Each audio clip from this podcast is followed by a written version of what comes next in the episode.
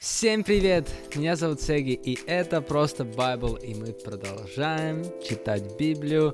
Каждый будний день мы продолжаем читать Библию в постоянстве, потому что мы верим, я лично искренне верю, что когда мы читаем, изучаем, исполняем Слово Божие, то наша жизнь будет меняться, и через это жизни людей, которые вокруг нас, будут меняться. Сегодня мы начинаем новую неделю, мы продолжаем с Евангелия от Марка, у нас немного осталось, а, и сегодня читаем 13 и 14 главу. Я предлагаю, давайте пойдем сразу же в дело, начнем с 13 главы. Поехали. 13 глава. Иисус говорит о будущем. Когда Иисус выходил из храма, один из учеников сказал ему, «Учитель, посмотри, какие камни, какие здания!» «Видишь эти величественные здания?» — сказал Иисус. «Здесь не останется ни камня и камня на камне. Все будет разрушено». Когда Иисус сидел на Оливковой горе напротив храма, Петр, Яков, Иоанн и Андрей спросили его наедине, «Скажи нам, когда это произойдет и какое знамение укажет на то, что все это скоро исполнится?» Иисус начал говорить им, Смотрите, чтобы никто не обманул вас. Многие будут приходить под моим именем, говоря «это я», и многих обманут. Когда вы услышите о войнах, настоящих и грядущих, не пугайтесь. Все это должно произойти. Но это еще не конец, потому что народ поднимется на народ, и царство на царство. В разных местах будут землетрясения и голод, но это лишь начало родовых схваток. Будьте бдительны. Вас будут отдавать под суд и избивать в синагогах. Из-за меня вы будете стоять перед правителями и царями и свидетельствовать им. Но прежде радостная весть должна быть возвещена всем народам. И когда вас арестуют и поведут на суд, не беспокойтесь заранее о том, что вам сказать. Говорите то, что вам будет дано в тот час. Ведь это не вы сами будете говорить, а Святой Дух. Брат предаст брата, а отец своего ребенка, тем самым обрекая их на верную смерть. Также будут поступать и дети, восставать против родителей и предавать их. Все вас, все вас будут, все вас будут ненавидеть из-за меня, но тот, кто выстоит до конца, будет спасен. Когда же вы увидите опустошающую мерзость, там, где ее не должно быть, пусть читающий поймет. Тогда те, кто находится в Иудее, пусть бегут в горы.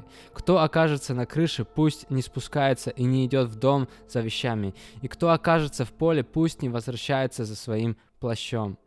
Горе же беременным и кормящим грудью в те дни. Молитесь, чтобы это не случилось зимой, потому что в те дни будут такие бедствия, каких еще не было от начала творения мира Богом и до ныне, и никогда больше не будет. Если бы Господь не сократил эти дни, то не уцелело бы э, ни одно живое существо. Но ради избранных, которых Он сам избрал, Он сократил эти дни. Иисус говорит о своем возвращении. И если кто-нибудь вам тогда скажет, смотрите, Христос здесь, или смотрите, Он там, не верьте, потому что явится лжехристы и лжепророки, и покажут знамения и чудеса, и чудеса, чтобы обмануть, если удастся и избранных. Так что смотрите, я предсказал вам все наперед. Но в те дни после тех бедствий солнце померкнет, и луна не даст света. Звезды будут падать с неба, и небесные силы поколеблются. И тогда люди увидят Сына Человеческого, идущего на облаках с великой силой и славой. Он пошлет ангелов и соберет своих избранных с четырех сторон света, от края земли до края неба. Пусть для вас примером будет инжир. Когда почки набухают и выпускают листья, вы знаете, что приближается лето. Так и здесь, когда вы увидите, что это сбывается, знайте, что он уже близко, у самых дверей. Говорю вам истину, еще не исчезнет это поколение, как все это произойдет. Небо и земля пройдут, но мои слова не пройдут. Иисус призывает бодрствовать. Но о том дне или часе не знает никто, кроме Отца, ни ангелы на небесах, ни Сын, Смотрите, бодрствуйте, ведь вы не знаете, когда это время наступит. Вот с чем можно сравнить это ожидание. Человек, отправляясь в далекое путешествие, оставляет свой дом под присмотром слуг и каждому слуге дает особое поручение. А привратнику наказывает бодрствовать. Так и вы бодрствуете, ведь не знаете, когда возвратится хозяин дома. Может вечером, а может в полночь, может с пением петухов, а может на рассвете. Пусть же он, даже придя внезапно, не застанет вас спящими. А то, что я говорю вам, говорю и всем. Бодрствуйте. 14 глава. Религиозные вожди замышляют убить Иисуса. Через два дня наступала Пасха и праздник пресных хлебов. Первосвященники и учители закона искали удобного случая, чтобы хитростью схватить Иисуса и убить. Только не в, во время праздника, говорили они, иначе народ может взбунтоваться. Помазание Иисуса дорогим ароматическим маслом. Иисус в это время был в Вифании, в доме Симона прокаженного. Он возлежал за столом, когда в дом вошла женщина с ала алебастровым кувшином очень дорогого ароматического масла, приготовленного из чистого нарда. Отбив запечатанное горлышко, она вылила масло на голову Иисусу. Некоторые из присутствующих возмутились, зачем так тратить благовоние, ведь э, его можно было продать больше, чем за 300 динариев, а деньги раздать нищим, упрекали они ее. Но Иисус сказал, оставьте ее, что вы ее упрекаете. Она сделала для меня доброе дело, потому что нищие всегда с вами, и вы можете делать им добро, когда захотите а я не всегда буду с вами. Она сделала, что могла, заранее помазала мое тело для погребения. Говорю вам истину, во всем мире, везде, где будет восхищена радостная весть, там в память, в память об этой женщине будет рассказано и о том, что она сделала. Иуда решает предать Иисуса. Иуда Искариот, один из двенадцати, пошел к первосвященникам, чтобы предать им Иисуса. Услышав, для чего он пришел, они обрадовались и обещали заплатить ему. И Иуда стал искать удобного случая, чтобы предать Иисуса. Приготовление, приготовление к празднику Пасхи. В первый день праздника пресных хлебов, когда закалывали пасхальных ягнят, ученики – Ученики спросили Иисуса, куда нам пойти, чтобы приготовить тебе пасхальный ужин? И он послал двух учеников, сказав им, идите в город, там вы встретите человека, несущего кувшин воды. Идите за ним. Скажите хозяину дома, куда этот человек войдет. Учитель спрашивает, где моя комната, в которой я буду есть пасхальный ужин с моими учениками. Он покажет вам большую комнату наверху, приготовленную и убранную там и приготовьте нам ужин». Ученики пошли, вошли в город, и все произошло так, как им сказал Иисус. Они приготовили пасхальный ужин. Последний ужин Иисуса с учениками. Вечером Иисус пришел туда с двенадцатью. Когда они возлежали и ели, Иисус сказал, «Говорю вам истину, один из вас, кто сейчас есть со мной, предаст меня». Учеников это сильно опечалило, и один за другим они стали спрашивать его, «Но ведь это не я?» Один из двенадцати ответил Иисус, «Тот, кто вместе со мной обмакивает хлеб в блюдо». Да, Сын Человеческий уходит так, как о нем сказано в Писании, но горе тому человеку, который предает Сына Человеческого. Лучше бы ему вообще не родиться. Когда они ели, Иисус взял хлеб и, благословив, разломил его, дал им и сказал, «Возьмите это мое, возьмите, это мое тело». Затем он взял чашу, поблагодарил за нее и подал им, и они все пили из нее. Это моя кровь завета, проливаемая за многих.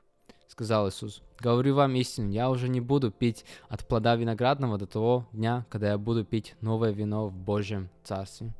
Они спели и пошли на Оливковую гору. Предсказание об отречении Петра. «Вы все отступитесь от меня», — сказал им Иисус. «Ведь написано, я поражу пастуха, и разбегутся овцы. Но когда я воскресну, то пойду в Галилею и буду ждать вас там. Петр сказал, сказал ему, «Даже если все тебя оставят, я никогда этого не сделаю». «Говорю тебе истину», — сказал ему Иисус, «в эту ночь, прежде чем петух пропоет два раза, ты трижды отречешься от меня». Но Петр уверял, «Даже если мне придется умереть за, с тобой, я никогда не откажусь от тебя». И все говорили тоже. Молитва Иисуса в Гефсиманском саду. Они пришли на место, называемое Гефсимания. Иисус сказал своим ученикам, «Посидите здесь, пока я буду молиться». Он взял с собой Петра, Якова и Иоанна. Его охватили, охватили ужас и тревога. Тогда он сказал им, «Душа моя объята смертельной печалью. Побудьте здесь и бодрствуйте». Отойдя немного, он пал на землю и молился, чтобы, если возможно, этот час миновал его. «Абба, отец», — сказал он, — «ты все можешь. Пронеси эту чашу мимо меня, но пусть будет, но пусть все будет не как я хочу, а так, как ты хочешь». Затем он возвратился и нашел их спящими. «Симон», — спросил он Петра, — «ты спишь? Неужели ты не мог бодрствовать хоть один час?» Бодрствуйте и молитесь, чтобы вам не поддаться искушению. Дух бодр, но тело слабо.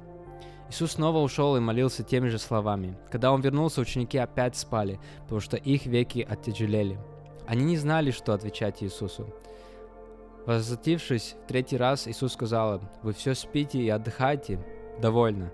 Время настало, и Сын Человеческий предается в руки грешников. Вставайте, идем. Вот уже и мой предатель приблизился». Иисус предан и арестован. Он еще говорил, как появился Иуда, один из двенадцати, и с ним толпа, вооруженная мечами и копьями. Их послали первосвященники, учители закона и старейшины. Предатель так условился с ними. «Хватайте того, кого я поцелую, и уводите под стражей». Придя на место, Иуда сразу же подошел к Иисусу и сказал «Раби», и поцеловал его.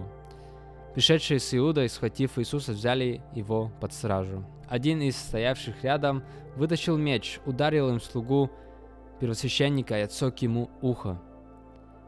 «Что я, разбойник, что вы пришли с мечами и копьями, чтобы арестовать меня?» – спросил их Иисус. «Каждый день я был с вами в храме и учил, и вы не арестовали меня, но пусть исполнится Писание». Все ученики оставили его и убежали. За Иисусом пошел лишь один молодой человек, завернувшись с, э, в покрывало на голое тело. Когда его схватили, он вырвался и убежал голым, оставив покрывало в руках у стражников. На допросе у первосвященника Каяфы. В доме первосвященника, куда привели Иисуса, собрались все первосвященники, старейшины и учители закона – Петр, держась поодаль, следовал за Иисусом, прошел во двор первосвященника и сел со стражниками греться у костра. Первосвященники и весь высший совет искали показания против Иисуса, чтобы приготовить его к смерти, но они ничего не могли найти. Выступало много лжесвидетелей, но их показания не совпадали.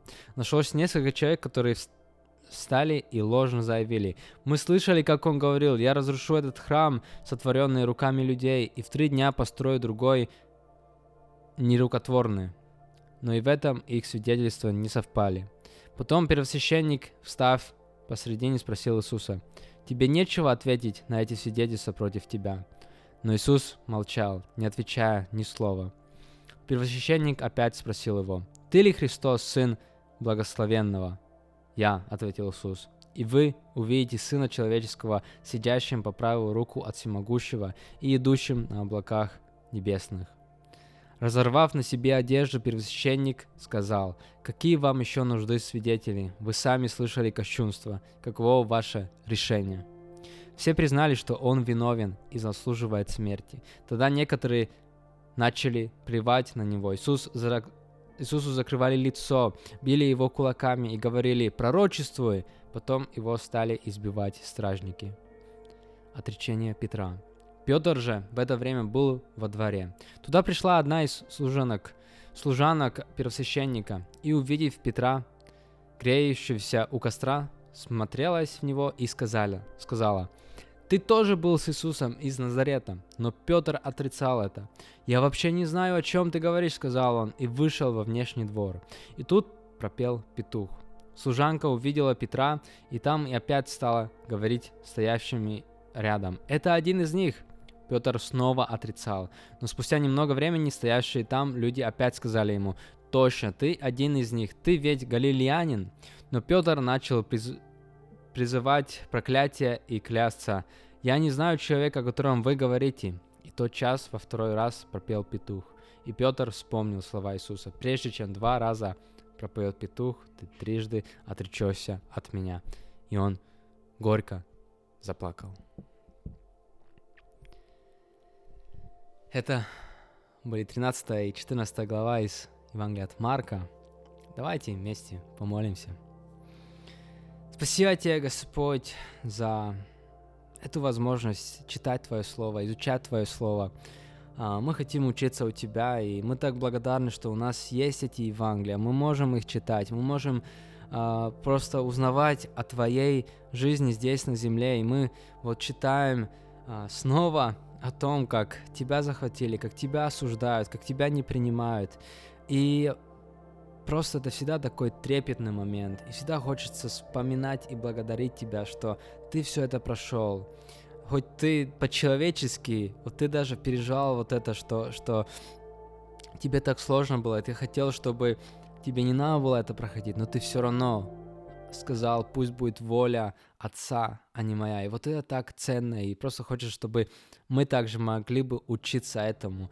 Пусть будет воля нашего Отца, а не наша. Пусть будет больше а, Тебя, Господь, и меньше нас или нашего человеческого. Я просто молюсь об этом, и мы хотим учиться uh, в этом, развиваться, учиться в этом, и мы просто принимаем, просто меняя нас через Твое Слово.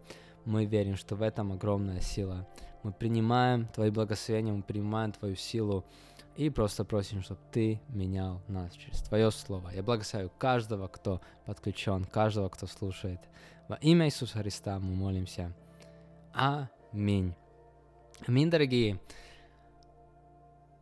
Еще две главы мы прочитали. Мы продолжаем, мы продолжаем читать в постоянстве. Это важно, это здорово. И спасибо каждому, кто подключен. А, напоминаю, что можете всегда писать ваши мысли, вопросы или просто аминь, если вы прочитали. А, спасибо, спасибо вам. Это очень ценно, а, что мы вместе это можем делать.